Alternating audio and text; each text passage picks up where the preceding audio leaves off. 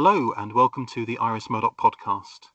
Today, we're going to be discussing Iris Murdoch and the moving image. Now, you might think that we are going to be exclusively discussing film and television in relation to Iris, and in some regards, you would be right. We are going to be covering those elements. We'll, of course, be talking about um, some of the TV versions of her books, we'll be mentioning um, the film of a severed head, perhaps even um, the film of her life, but particularly, we're going to be focusing on how Murdoch uses imagery, how she uses um, concerns with um, artic- the articulation of various images within her novels to promote a certain form of vision. So we'll be thinking in the round really about all sorts of ideas concerning um, the visual arts and the moving image. Joining me today, we've got uh, three experts in the field, um, one of which has been on before, um, and two of which are um, brand new to the Murdoch podcast. I'm delighted to welcome them. We've got um, Dr. Lucy Bolton from uh, Queen Mary University of London. Hello, Lucy. Hello there, Miles. Hi, everyone. Hi. Um, Lucy's on the editorial board of the Iris Murdoch Review, and she's recently uh, published a book on contemporary cinema and the philosophy of Iris Murdoch, and is currently working on Iris Murdoch as a film phenomenologist. Lucy, I'm, I'm, i believe that your book on contemporary cinema and Iris is coming out in paperback soon. Yes, that's good news. It is. Yes, I'm not sure how long it's going to be, but I have actually signed the the paperback contract, so it shouldn't be too long. Excellent. We'll talk about that more a little bit more later on, I'm sure. And that's coming. That's um, with um, Edinburgh University Press. Yes, that's right. Yeah. Also today we've got uh, Rebecca Moden. Uh, Rebecca's a researcher at the Iris Murdoch Research Centre at Chichester, and she's currently working on um, the um, relationship between Iris Murdoch and the artist Harry Weinberger. Hello, Rebecca. Hello there. Hi. And she's also guest editor of this year's Murdoch Review, um, along with um, Lucy Oulton, another um, researcher at the, uh, the, University of Chichester. And um, we welcome back um, our regular contributor, um, Professor Anne Rowe. Hello, Anne. Hello, Miles. Anne's really important to this podcast because she really began this, the research into uh, Murdoch and the, and the uh, and the moving image with her work Iris Murdoch and the Visual Arts, um, which came out a number of years ago. Um, but also, of course, Anne is well known for uh, Living on Paper, um, Iris Murdoch Literary Life, and so much else. So, Anne, perhaps we'll start with you. Do you want to talk to us a little bit about how you came into uh, thinking about Iris Murdoch in, in this sense, um, and a bit about um, your own work and, and your work on the visual arts? Right. Well, it all began actually in 1978. Um, I was at home with two small children um, and read a lot. And my husband came home with the obligatory Booker Prize in 1978. And I was absolutely flummoxed by this book. I loved it, but I didn't understand it. Um, I didn't know much about unreliable narrators in those days. But I, as soon as I finished it, went back and started to read it again. And one thing I did know a bit about was the Titian painting that uh, crops up when Charles Arrowby visits the Wallace collection um, a chance conversation with another mum at the school gates said I could do a degree at Kingston University. And by an extraordinary coincidence, when I did enroll to do the degree there, I was taught by one Peter J. Conradi, of course, who was um, then um, the author of uh, a very, very well known book on Iris Murdoch. So after that, these two interests in the visual arts and in literature sort of coincided and I did an MA in literature and the visual arts at Reading University. By now very friendly with, with Peter, he suggested that there was a gap in Murdoch scholarship.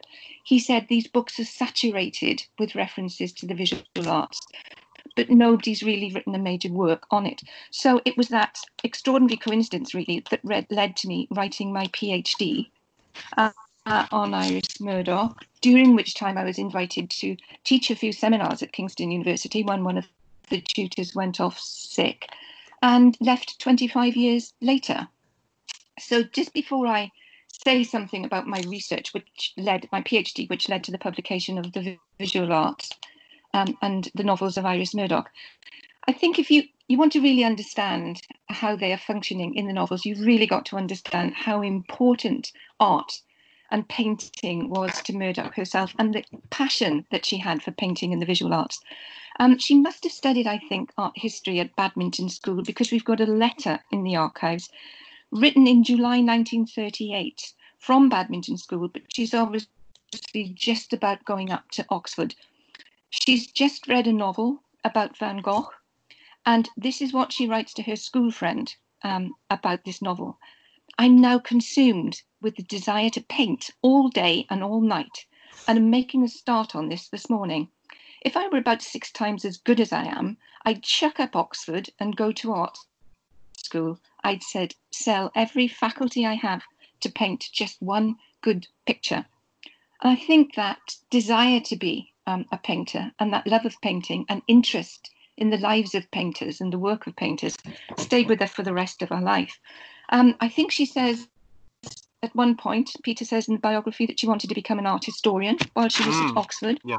Um, and for the rest of her life, and Rebecca will be talking more about this, um, she surrounded herself with painters as friends. Harry Weinberger, of course, um, Barbara Dorff, another one. And of course, she taught philosophy after she left teaching at Oxford in 1963. She taught philosophy to art students at the Royal College of Art.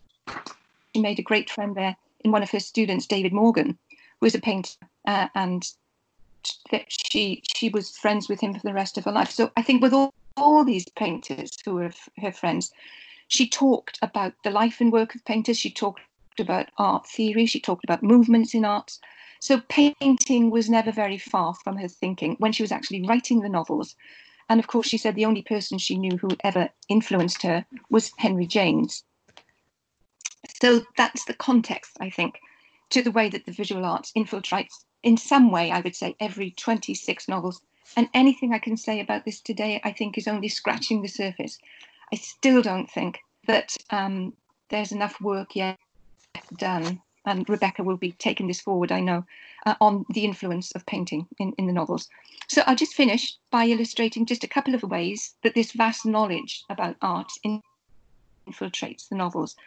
The first thing I think is to appreciate that when you're reading an Iris Murdoch novel, although she's been recorded many times as being a realist writer, she's not uh, a realist writer, or at least not just a realist writer she creates the whole surface of the novel in the way that a painter would create the surface of a canvas.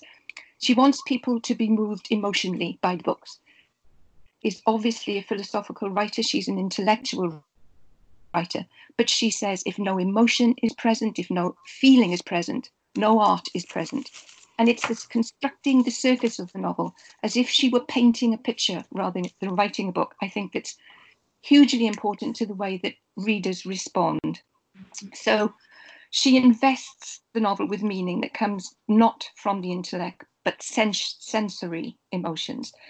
Another way is when an actual painting that she knew and loved, and she would often visit, perhaps at the National Gallery, is included in the painting as if another character.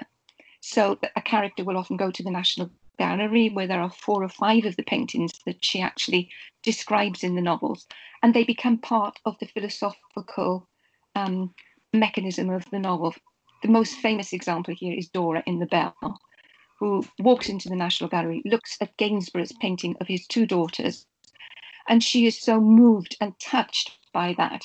She sinks to her knees, and momentarily the ego is cracked and she sees something outside herself that has nothing whatsoever to do with her. And she is changed by that experience. Just one more example of that is uh, in Under the Net, mm-hmm. Laughing Cavalier, again in the Wallace collection. Jake Donaghue goes in there uh, to think about things, to solve a knotty problem, and looks at the painting of the Laughing Cavalier with the swashbuckling feather in his hat. And this becomes a symbol for Murdoch of Sartrean existentialist man who thinks he is monarch of all he surveys and he can make decisions based purely on choice. This, of course, is the antithesis of her uh, moral philosophy, where Jake is muddled, silly, and leaves there going to make even more mistakes and thinking everything incorrectly about everything he sees. So for Murdoch, morality is a matter not of choice, as depicted by the Laughing Cavalier, uh, but one of vision. So all this is going on. Uh, and I don't think it affects the meaning of the novel or the enjoyment or pleasure of the novel if the reader has no knowledge of, of the background to the page. Um, this is all about level, levels in the novel, isn't it? It's all about how, what, you know, the perception. Yeah. yeah. Absolutely. only one more example. Um, I mean, I really could. the complexity and the extent of all these, it was so difficult to choose. Just I thought I would just do three examples. Um, I could have done. There were there are 15 novels um, and paintings I've just discussed in the book. Um, the other one I think that's fascinating is to do with um, the paintings. Often I noticed um, have um, are depictions of warriors or soldiers. Now I actually met Iris in a bookshop in Clapham just as I was finishing my PhD, and I said to her, I've just realized there's a whole group of paintings with warriors and soldiers in them. Do you think it's worth me inserting another chapter in, in my PhD? And she said, um, yes, my dear, I think possibly that might be a good idea. Um, so these these figures are extraordinary. They're all to do with her ideas of courage. And I think to, particularly towards the end of her career, where she uses the Polish rider by Rembrandt in The Green Knight, she starts to get rather nervous about this idea of the annihilation of the self and how you equate that with ideas of uh, heroism and courage. And all, all these all these examples that you've been giving us, I mean, it's you know a, a rich heritage throughout her um, throughout her fictional career. It, it's also um, related to the philosophy as well, isn't it? You know, this this idea, um, you know, man makes images of himself and then comes to resemble those images. That she's playing with these ideas throughout, isn't she? Absolutely. I mean, they serve in this du- dual function. You mm. can you if if you have um, a philosopher reading the book, they can read these images purely through those philosophical ideas.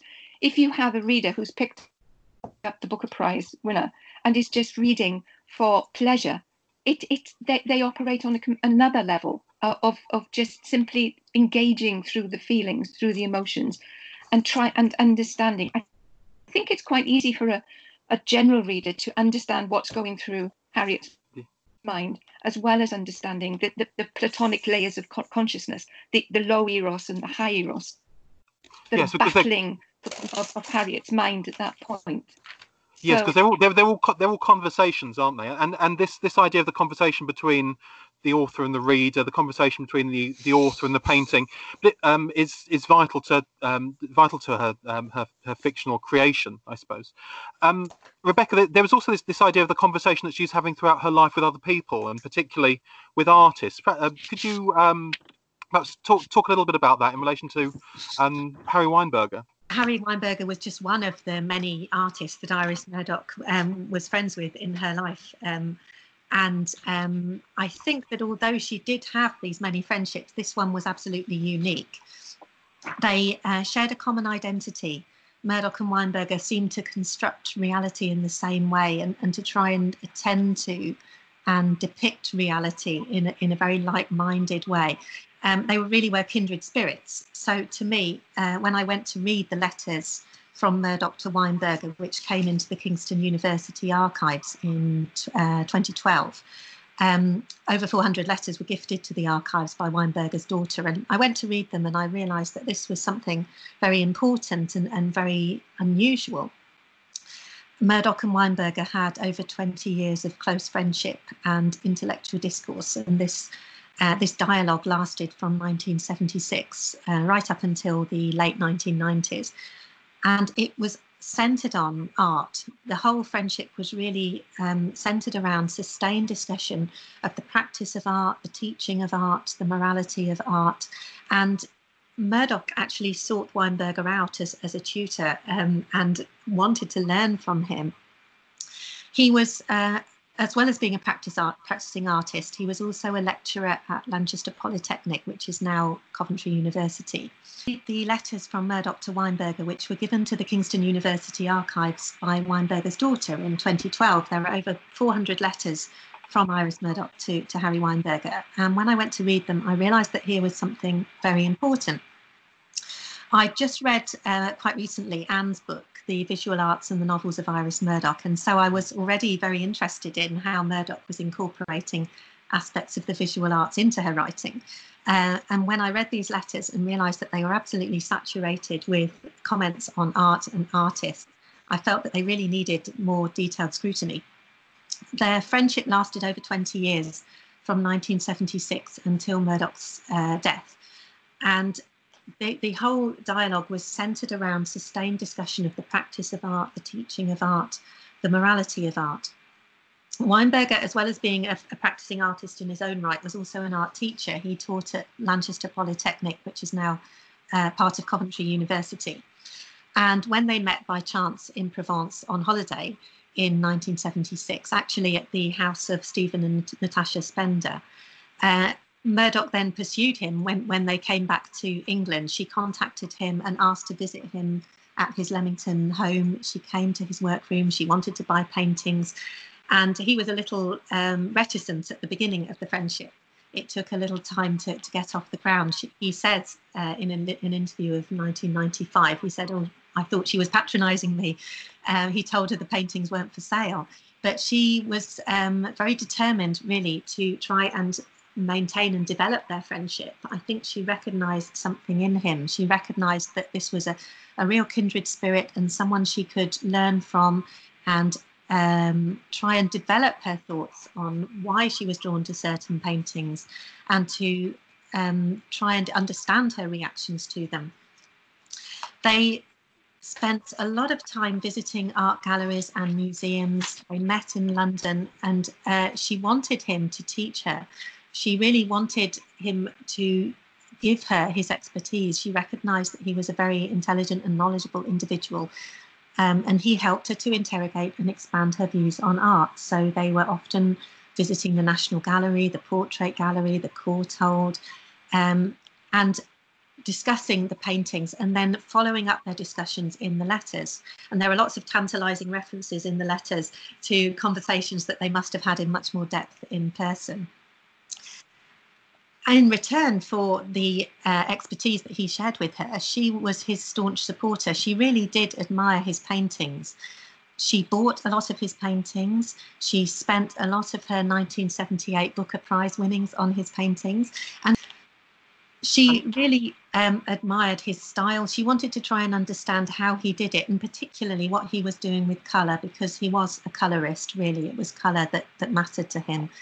And he kept going back to the same subjects in his painting as well.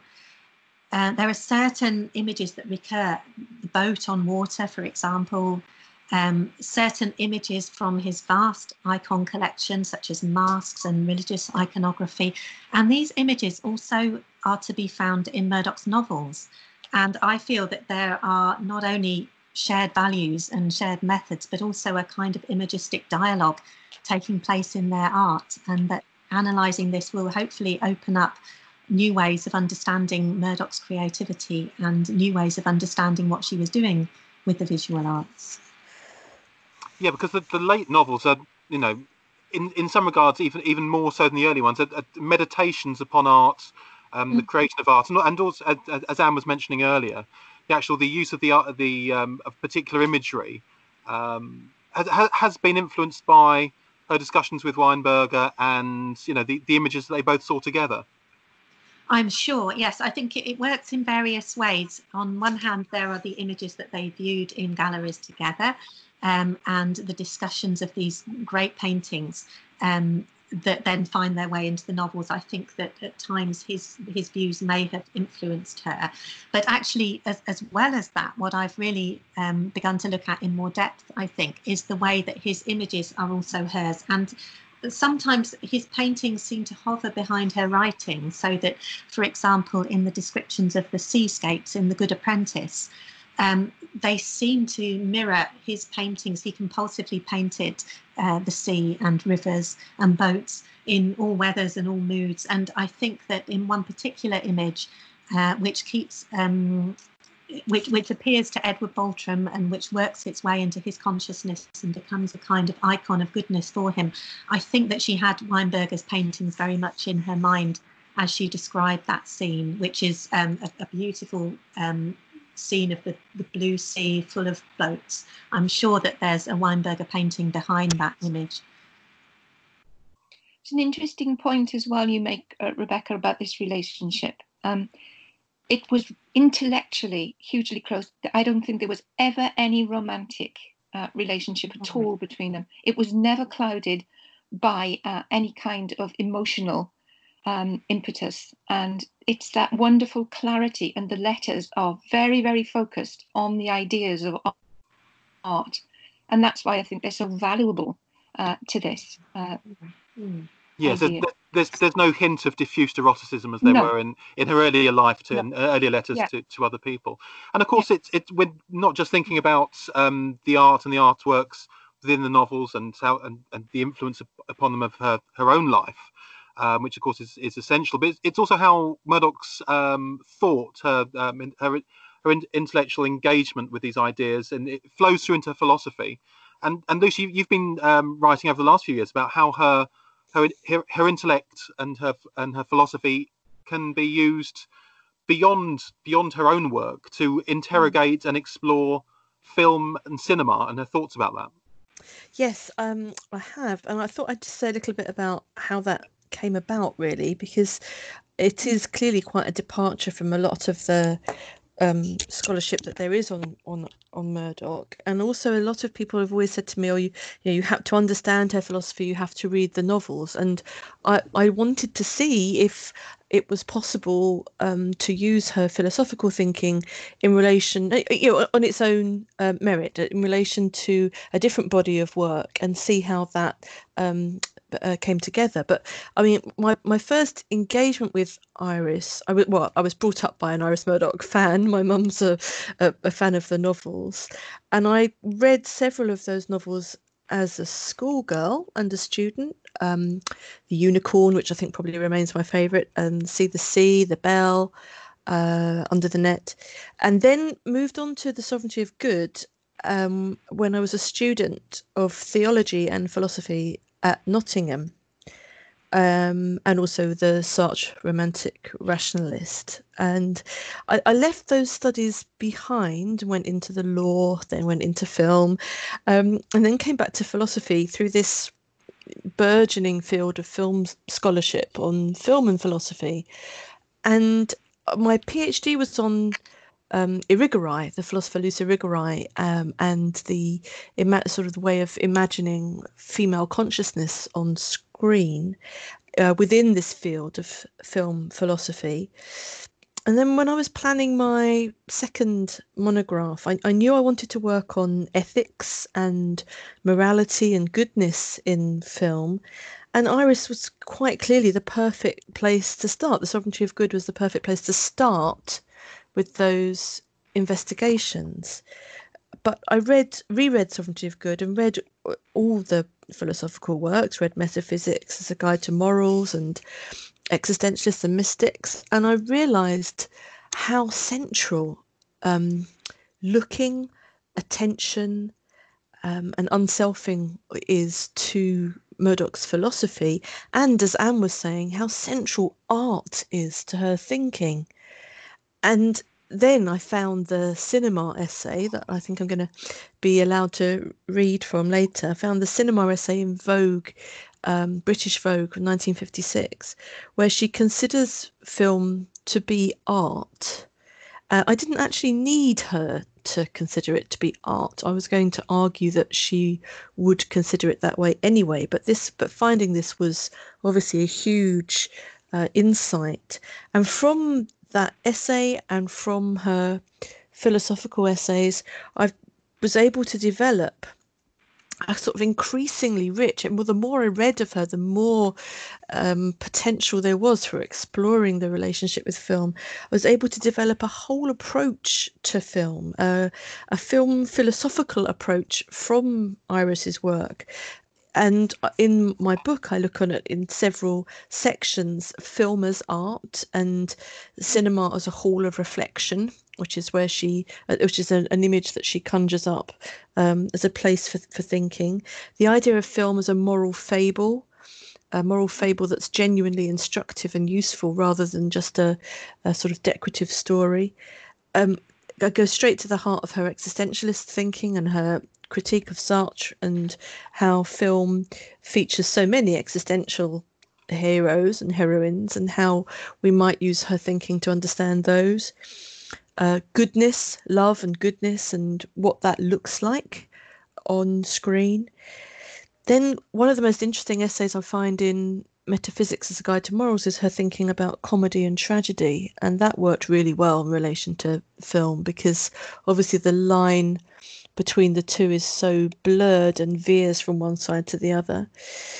And then I got into her feminism and questions of women's stories and what it might mean in relation to contemporary intersectional feminist thinking to think about the telling of particular women's stories rather than stories that are essentially um, female, which is, I think, something she she wasn't keen on at all. So I was able to draw out these um, uh, areas and avenues of thinking about film from her work, and not just um, in relation to the specific ideas of attention and gazing, but also what um, Hannah Marije Altorf has called, after um, Le Doeuff's work, um, Murdoch's philosophical imaginary, her her art of imagining, which is so rich in the philosophical writing. So many visual examples, drawing on colours, drawing on sounds, drawing on women's stories from literature, from the Bible, and, so many images and, and pictures that her philosophical thinking, as well as her literature and her novels, is incredibly rich with not just the conjuring of images, but the use of those images to convey ideas. So there, in that way, I found her thinking to to almost play out in my mind like like cinema um, sequences and be able to see those in contemporary film. So it became an increasingly rich and um, sort of multifaceted relationship. Um, and I'm interested, very interested to hear what Anne said about emotion and the importance of emotion in the novels because I think the the importance of emotion and art is something that's enabling me to think more about Murdoch as a film phenomenologist as well, and about how our experience, which is what she writes about, but uh, how our experience of film has certain elements to it that our experience of other artworks does not. Interesting, thinking about these ideas of emotion and, and, and emotional responses. How for, for so many people, their only perhaps experience of Iris on on in outside of the novel would would have been the 2001 Richard Eyre film. Yes, yes. Which which does is although it's a perhaps a, a good film about Alzheimer's, is quite reductive about Iris. Yes. Well, I know you said you talked about that in the past. I've I've talked about it. I've written about it as well, and I wrote I wrote about it as essentially um, a, a film about a, a star a star vehicle, and those stars being Judi Dench, Kate Winslet, Iris Murdoch, the star, the celebrity, and Alzheimer's disease is dominating all of them. So, in a in a way, all of those elements became focused on Alzheimer's. So, the Kate Winslet young Iris is just kind of seen as wild and um, uncontrollable and protean and all these um, ideas that we know about her.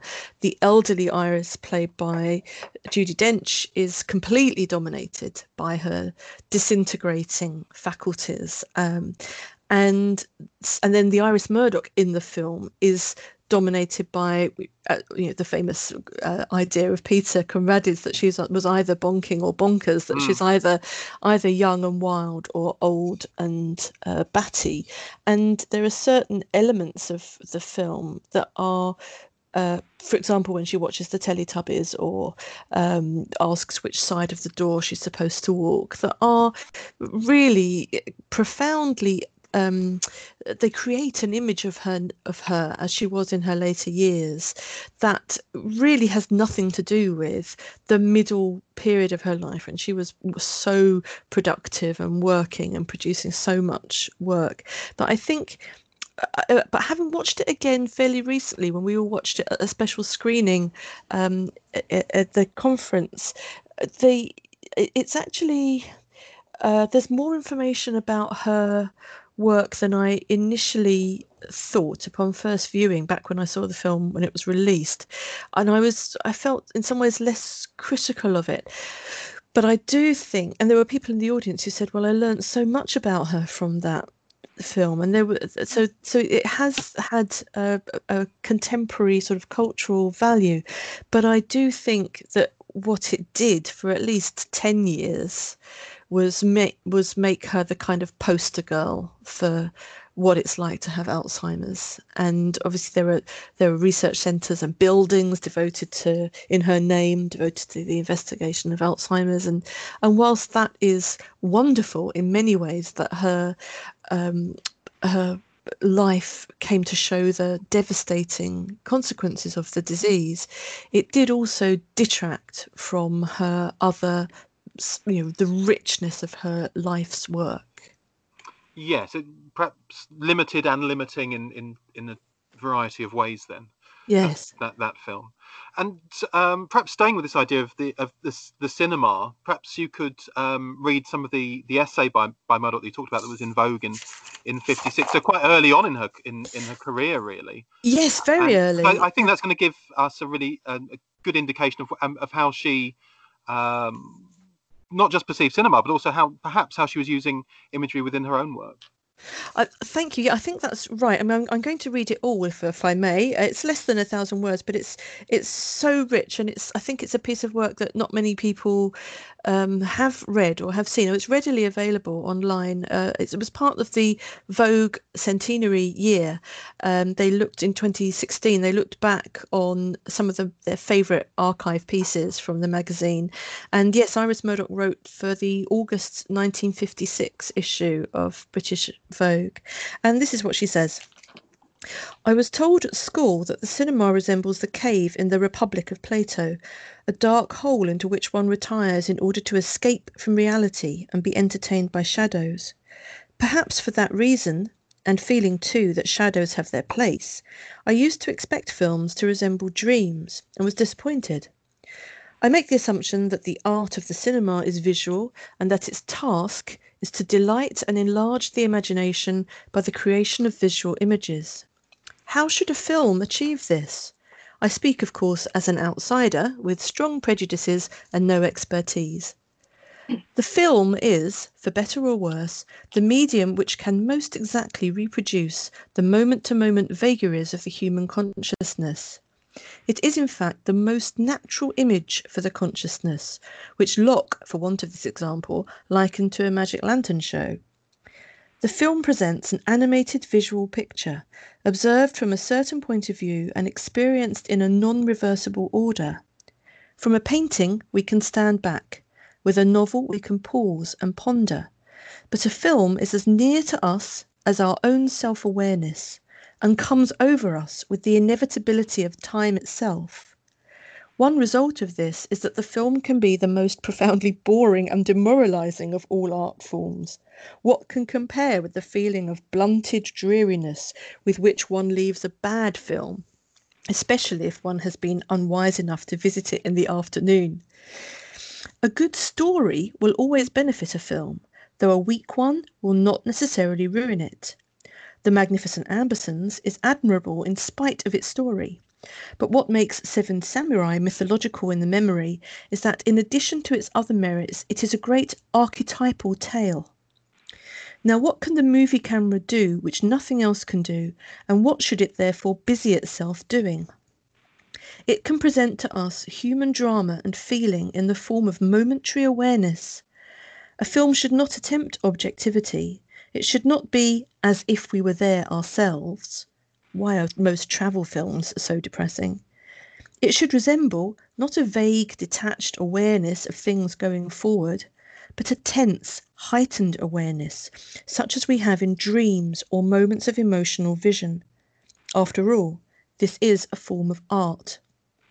Therefore, objects in films ought never to look normal, since objects do not do this in ordinary life in our moments of most acute observation. A film should show us a strange and startling world, disintegrated and distorted, and full of dramatically significant objects.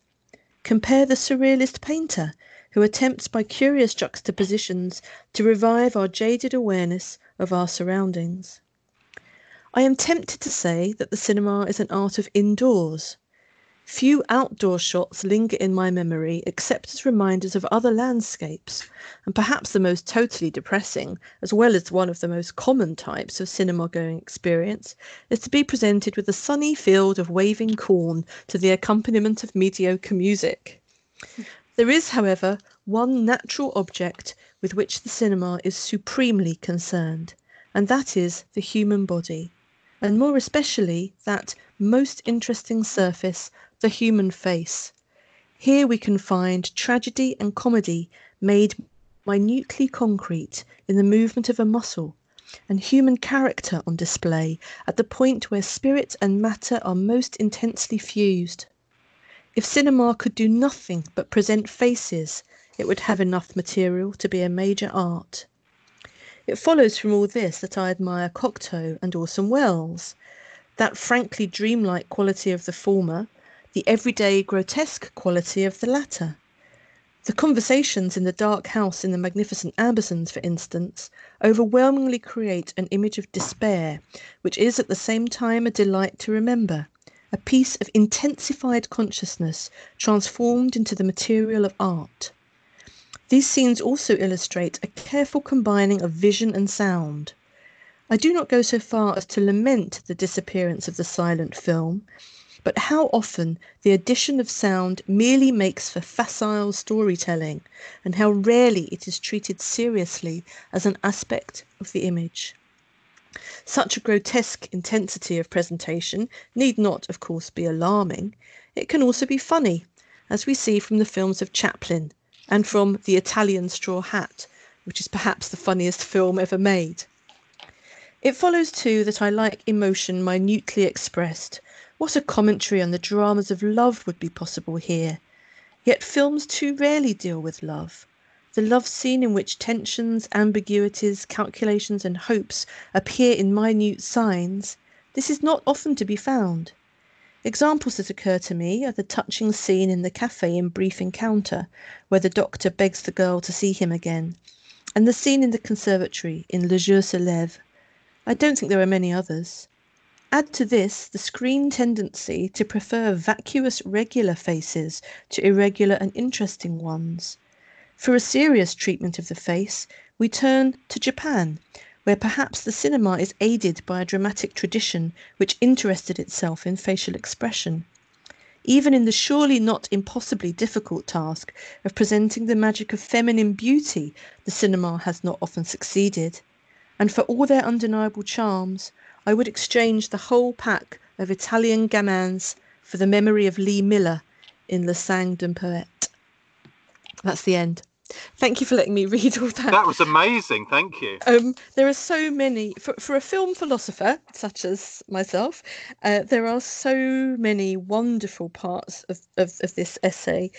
Um, first of all, is the idea that she acknowledges that the the aim of cinema is to delight and enlarge the imagination and that it's a visual art, but that she also pays attention to the specifically filmic elements of sound and of movement um, and of pace and time. So she she you know, it, before and be- before she must have been reading film criticism because she does differentiate herself and say she's not an expert. But she is quite clearly attuned to and aware of the specific elements of film that make it so such a fascinatingly human um, art form. Um, and she talks about archetypes and this idea that cinema can be mythological and also that it's a strange and startling world. That always makes me think of things like the, the the huge mad finger in Dial M for Murder dialing dialing the M on the on the on the telephone or the telephone or the martini glass in Dial M for Murder. The idea that in these heightened tense couple of hours of a film, objects can take on an extremely heightened uh, meaning, and I think that she really appreciates that as well. And the the films that she chooses to talk about are almost like they're canonical before the film canon was was invented. You know, she's picking out Cocteau and Orson Welles and Brief Encounter, uh, and she's differentiating between drama and comedy. And I think perhaps one of the most interesting parts for me about this is that as a novelist, she is not talking about um, adaptations and good stories. She's, she says the good story, yeah, can help a film, but it, not having one doesn't matter. You know, she's not she's not saying film is a the same sort of storytelling art as a novel, not at all. She's saying it has specific properties and specific abilities, and and that is really really fascinating. It, it, it certainly is, and that um, that central piece about um, the, the presentation of faces on film. Yes, yeah I mean, it, it, essential not just to film, but to her to her fiction as well. And and listening to that, I'm sure you've got some thoughts as well.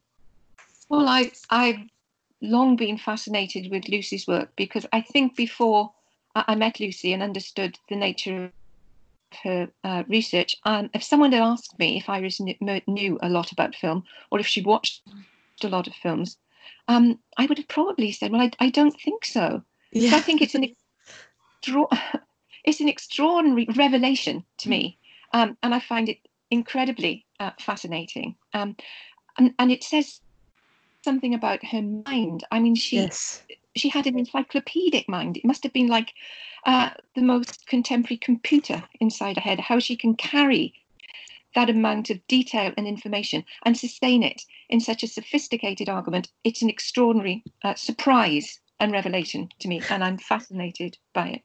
It also conveys to me, and I, I love the, similar to, I'm sure you're familiar with the Virginia Woolf piece on the cinema from the 20s when she came out of watching The Cabinet of Dr. Caligari. And I, I love to picture her rushing back home to pick up her, her notepad and to try and write what it was specifically about that film that uh, about film that music and the novel couldn't do and then uh, you know 20 years later 30 years later, um, Iris is doing the same.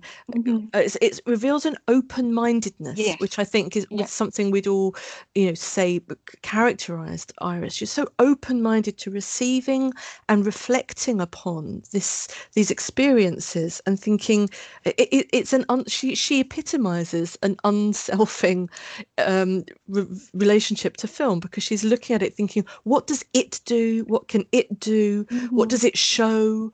Uh, um, what's it, what's special about it. She's trying to do justice to it and to work out exactly what. Um, and I think the idea, you know, many people, many philosophers have written about the close up or what the face can do in um, both in ethics or, or and, and on film in particular, in, in the close up.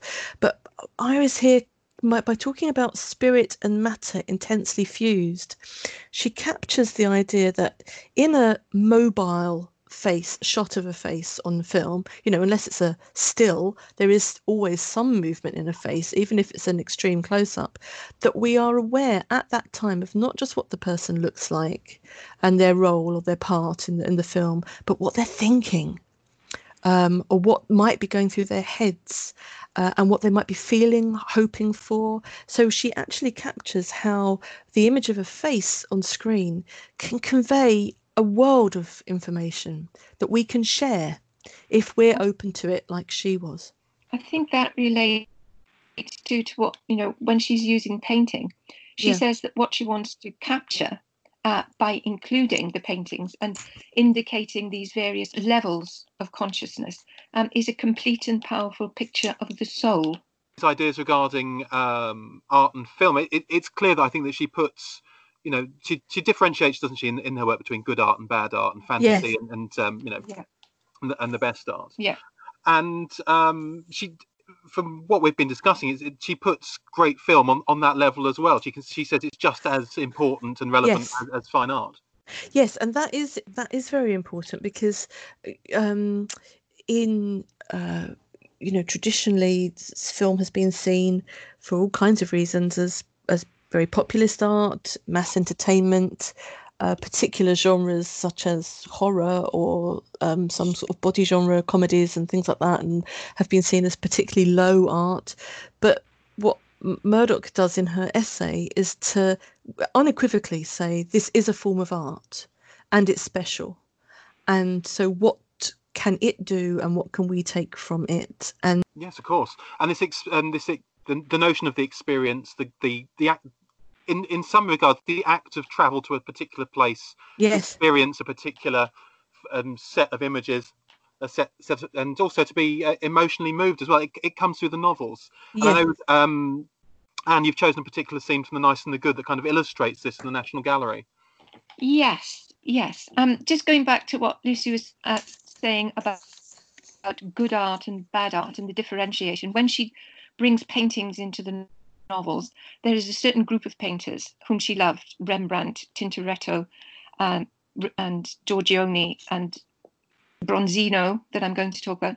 Um, they illustrate great art where the painter is able to crack the ego and see the world as it is uh, she said, Cezanne said, I do not see, I do not paint the world, I see it, you know.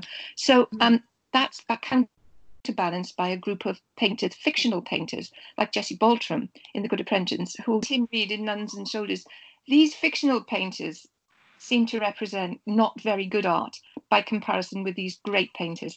Most of the paintings that she deals with were 16th, 17th century painters, the paintings um, painted in those centuries. I'm not sure if she felt that um, people, well, Harry Weinberger, of course, had moved on. Uh, so, yes, The Nice and the Good. Um, the painting that appears in The Nice and the Good is the Bronzino, an allegory of Venus, Cupid, folly, and time. And I'd like to get just a little uh, other way that the nov- the paintings uh, bring in novels come in through the back door when I talk about this one, because John Bayley said in his memoir of Iris, sometimes a painting would set her off. Uh, often, when she'd finished one book and she was starting another, and she couldn't quite get a handle on what she wanted to talk about, they would tour art galleries, and she would look for inspiration there. And I honestly think that the nice and the good um, is inspired by Bronzino's painting. Up until about a year ago, it was in room six of the National Gallery. Um, it probably is still there, uh, and they used to visit there. It actually appears twice in the novel uh, when Paula Biranne goes into the National Gallery and sits and looks at this painting. And there's a quite a, a long description of this painting in The Nice and the Good. Um, it informs the entire thematic structure of the book. Um, and it's billed as the most frankly erotic painting in the collection. Now, if anybody listening to this, pardon me, has got um, a mobile phone with them, I suggest you quickly Google and have a look at it. It's a stunning painting. It's huge. And nobody who walks past this in room six of the National Gallery would not stop. It's arresting. It's an amazing painting. Um, billed, as I say, the most frankly erotic painting in the collection. Um, Time and Truth are removing a curtain to reveal Venus and Cupid, who are in fact mother and son, frozen in a deeply erotic moment before sexual consummation. Now, the, the figure of time at the top looks deeply worried. Time knows that no good is going to come of this, and time knows that there will re- be terrible repercussions from this action. Truth is looking shocked and pain, uh, pained, and around them there are three other characters. There's Folly with an anklet of bells, heedless of a thorn uh, in her foot, and showering lovers with rose and petals, egging them on, so to speak. Um, crouching behind Folly is Deceit. She's got an incredibly beautiful face, but a foul body. And then to the left of the painting is the figure of Janice Jealousy. She's just plain ugly, um, demented, raging, uh, anguished, and she looks rather a demonic figure. Now, um, I would argue that the, the, painting infiltrates the novels in two ways. The whole plot of the painting um, echoes this because there are about nine incidents in the book where two characters reach that point of erotic consummation where they're just about to lose control uh, and make love, have sex. Uh, and each time she picks apart the psychological acuity behind that action. Sometimes people go ahead and do it, sometimes they don't. So she's using it. Um, it was written in 1968 at the peak of the, the sexual revolution of the 1960s. And she's asking the question how far can those moments be controlled? Um, how far do we just fall into them mindlessly? And how far is it wise for reason and rationality uh, to intrude? Um, there's a compar- comparison with the painting here as well, because Bronzino painted this in about 1645 when a wave of syphilis was sweeping through uh, Europe. So you can see the links there.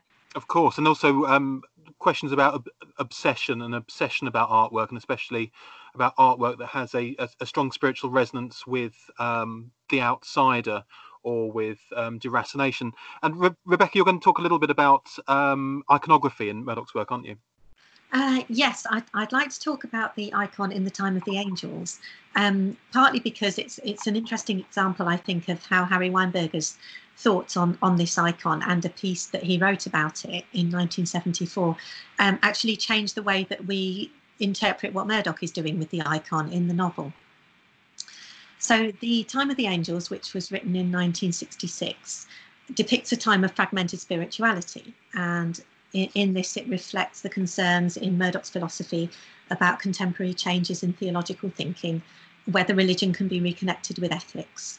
And Carel Fisher, the Anglican priest who has lost his faith, um, personifies ideas and theories about God which are flooding in to fill the vacuum in human consciousness caused by loss of religious certainties as innumerable angels turned loose in a chaotic universe. At the heart of this very dark, very disturbing novel, seemingly to transcend its emotion and its action, is the icon. The icon depicts three angels the icon passes through the hands of various characters, and each character imposes the shape of his or her own imagination on it and can therefore only achieve a distorted, incomplete vision of it. And we, as readers, are encouraged to assess their different perspectives. And the part of the novel I wanted to focus on particularly is when it comes into the hands of the demonic Carel Fisher. It's brought back to the rectory by his brother Marcus, and this is the point where the icon is described in most detail. Under the direct light of the lamp, beside the insipid pallor of the flowers, the solid wooden rectangle glowed golden and blue. The three bronzed angels, weary with humility and failure, sat in their conclave, holding their slender rods of office, graceful and remote, bowing their small heads to each other under their huge creamy halos, floating upon their thrones in an empyrean of milky brightness. Now, this icon is identifiable as Andrei Rublev's Old Testament Trinity, which was painted in approximately 1410. Murdoch kept a reproduction of the Rublev Trinity by her desk in Charlbury Road. She was evidently still thinking about it long after the writing of The Time of the Angels. Murdoch's great friend, the painter Harry Weinberger, was an expert on religious iconography. He knew this uh, particular icon very well. He visited it at the Tretyakov Gallery in Moscow in the mid 70s whilst on a Goldsmiths Travelling Fellowship, and he wrote about it. His commentary on the Trinity casts new light on Murdoch's meditations on this image in the time of the angels, and it guides critical attention towards another work of art which seems to be present behind Rublev's Trinity. So, this is what Weinberger wrote about it. This Old Testament Trinity exudes a strange stillness and silence. There is no sense of action. The most striking quality, clearly expressed, is a profound spirituality and tender humanity. The angels seem utterly self absorbed, and the composition is of a completeness which makes for perfect harmony. The painting is designed on a grand scale. There are no unnecessary details which could detract from the overall impact. In some ways, the mood of this icon reminds one of Piero della Francesca's Baptism of Christ in the National Gallery in London. And it seems to me there are at least two ways in which Weinberger's commentary can give us fresh insights into Murdoch's working of Rublev's Trinity into the time of the angels. Firstly, Weinberger's description of the angels as utterly self absorbed and his emphasis on the completeness of the circular composition of the Trinity imply that united and self sufficient in their absolute perfection, the angels are at risk of becoming increasingly distant from and no longer accessible by imperfect earthly reality. Perhaps the angels have turned in on themselves because they are no longer receiving sufficient attention from the modern world. The apparent remoteness of Rublev's angels visually embodies Murdoch's fear that religious iconography might no longer perform its mediating function, but crystallize into a barrier. So there seems to be a Chinese box of trinities opening up behind the image of the icon in the time of the angels. And each of these trinities seems to be functioning as an, an image of good which combats the trinities of evil which are constructed by Carel in his um, his warped theology. At a time when the concept of the angel had become impoverished, I think what Murdoch is doing is is invoking these great um, artworks in order to try and reimagine angels. So, thinking about what we've um, been discussing today, could each of you give a recommendation to um, our listeners of, of if, if they're interested in getting to know Murdoch's thoughts, where would be the best place to start? Lucy, do you want to, to uh, begin? Well, I'm torn between the best place to start, I think, um, would be Sovereignty of Good in relation to her thinking about um, unselfing and goodness. But I recommend getting stuck into metaphysics as a guide to morals and um, just enjoying it, making your way through this complete like maelstrom of ideas and of thoughts and of images and just losing yourself in it. Um, I just think it's the most wonderful read. So I recommend that. It's a tricky place to start. Okay, okay. Oh, so I'll say Sovereignty of Good to start. And if you yeah. want to start with a novel, I'd say Under the Net. Um, but if you want to really lose yourself in her, um, in her thinking and her ideas and be inspired, then I go back again and again to Metaphysics as a Guide to It, it, it is so rich, isn't it? And yeah. um, I, am sure there'll be a podcast on it at some point. Of course, there is there has been a podcast on Sovereignty of Good. So if you yeah. if you don't know that one, then do do go and have a listen to the podcast first. Rebecca, where would you start? Um, well, um, I, actually, I would suggest perhaps going to look at the portrait of Murdoch in, in the National Portrait Gallery, um, the, the, Tom Phillips portrait, if it was on show. Um, although this is perhaps not quite what you were after, but uh, I, I, think it, it's fascinating for understanding how Murdoch was contributing to the process of her myth- mythologization. Um, she was certainly very um, concerned about the way she was uh, visually represented. Um, and she had some input into the Tom Phillips portrait, which was created in the mid 1980s. Um, and it's fascinating for how Phillips has, has contributed to her canonization by the props that he uses, the way he includes the flaying of Marsyas, she actually named the four sketches that accompany the portrait. She named them earth, air, fire, and water, um, and made that mythological link, I think, to ancient Greek culture.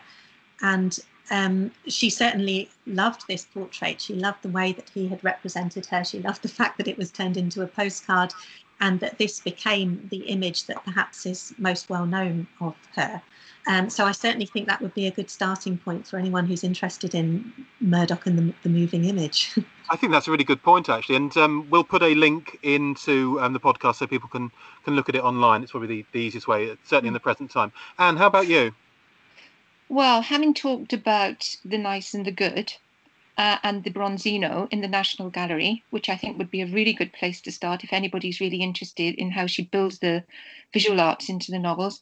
Uh, I'd also suggest uh, going back and having another look at the Sea the Sea, and when Charles Arrowby goes into the Wallace collection and looks mm. at Titian's Perseus and Andromeda, and having a really, really good look at that painting go back to the novel, look at all the way the imagery from the painting seeps into the novel, and see if you can work out what she's doing there.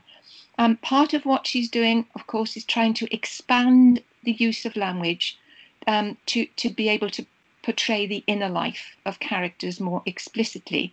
So that would be one good exercise to really get into the mechanics of what she's doing.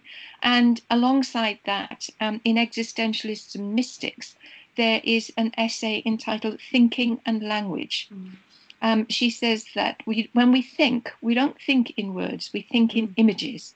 So, what she's trying to do when she wants to get into her character's thinking is create images for the re- reader to relate to, uh, rather than simply relying on blank words on the page. So, that would be where I would suggest someone might want to start. And I don't think that is too difficult, that um, short essay in existentialism. If I, if I could just revise my um, somewhat ludicrous uh, recommendation to start with Metaphysicist Guide to Morals, following on with what you say there, Anne, I would suggest in Existentialists and Mystics the essay Vision and Choice in Morality, In morality, yes, um, where I believe what you were just saying, I think she talks about, doesn't she, about it being the role of artists and poets to find new ways of saying things, to shed light Yeah. on aspects of language that are, are um, cannot be covered by language, you know, the inadequacies of language.